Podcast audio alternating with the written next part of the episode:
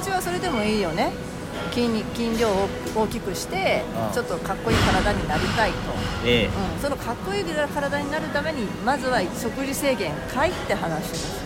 そうだね、うんうん、そこそこ。そこそこ。はいそれそれ。を話せと。あ話してほしい、はい。いいですかじゃあ。僕話していいですか？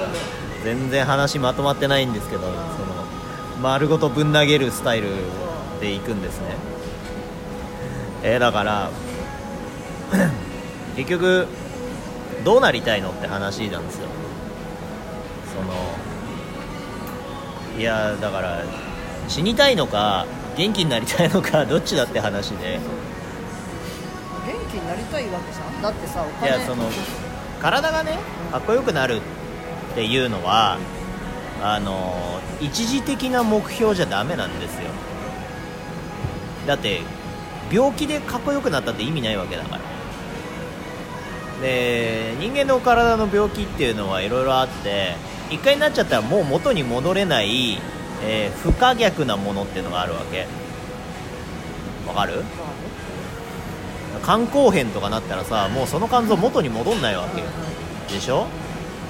で例えば糖尿病とかにもうなっちゃってじゃあもう足が壊死して切りましたっつったらもう足生えてこないわけだからその不可逆なものの病気にかかったらダメだと思うわけよ、うん、でものによっては例えば風邪ひいたとかっていうのは元に戻れるよ。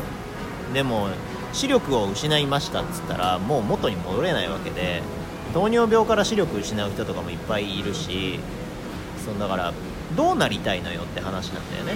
だ何を一番優先にしたいのっていうのをあの本当にちゃんと考えてもらわなきゃいけなくてじゃあ、えー、と腹筋がぼバキバキになりました6個に割れましたでも病気になりましたどっちが良かったんですかって話になってくるじゃないですか。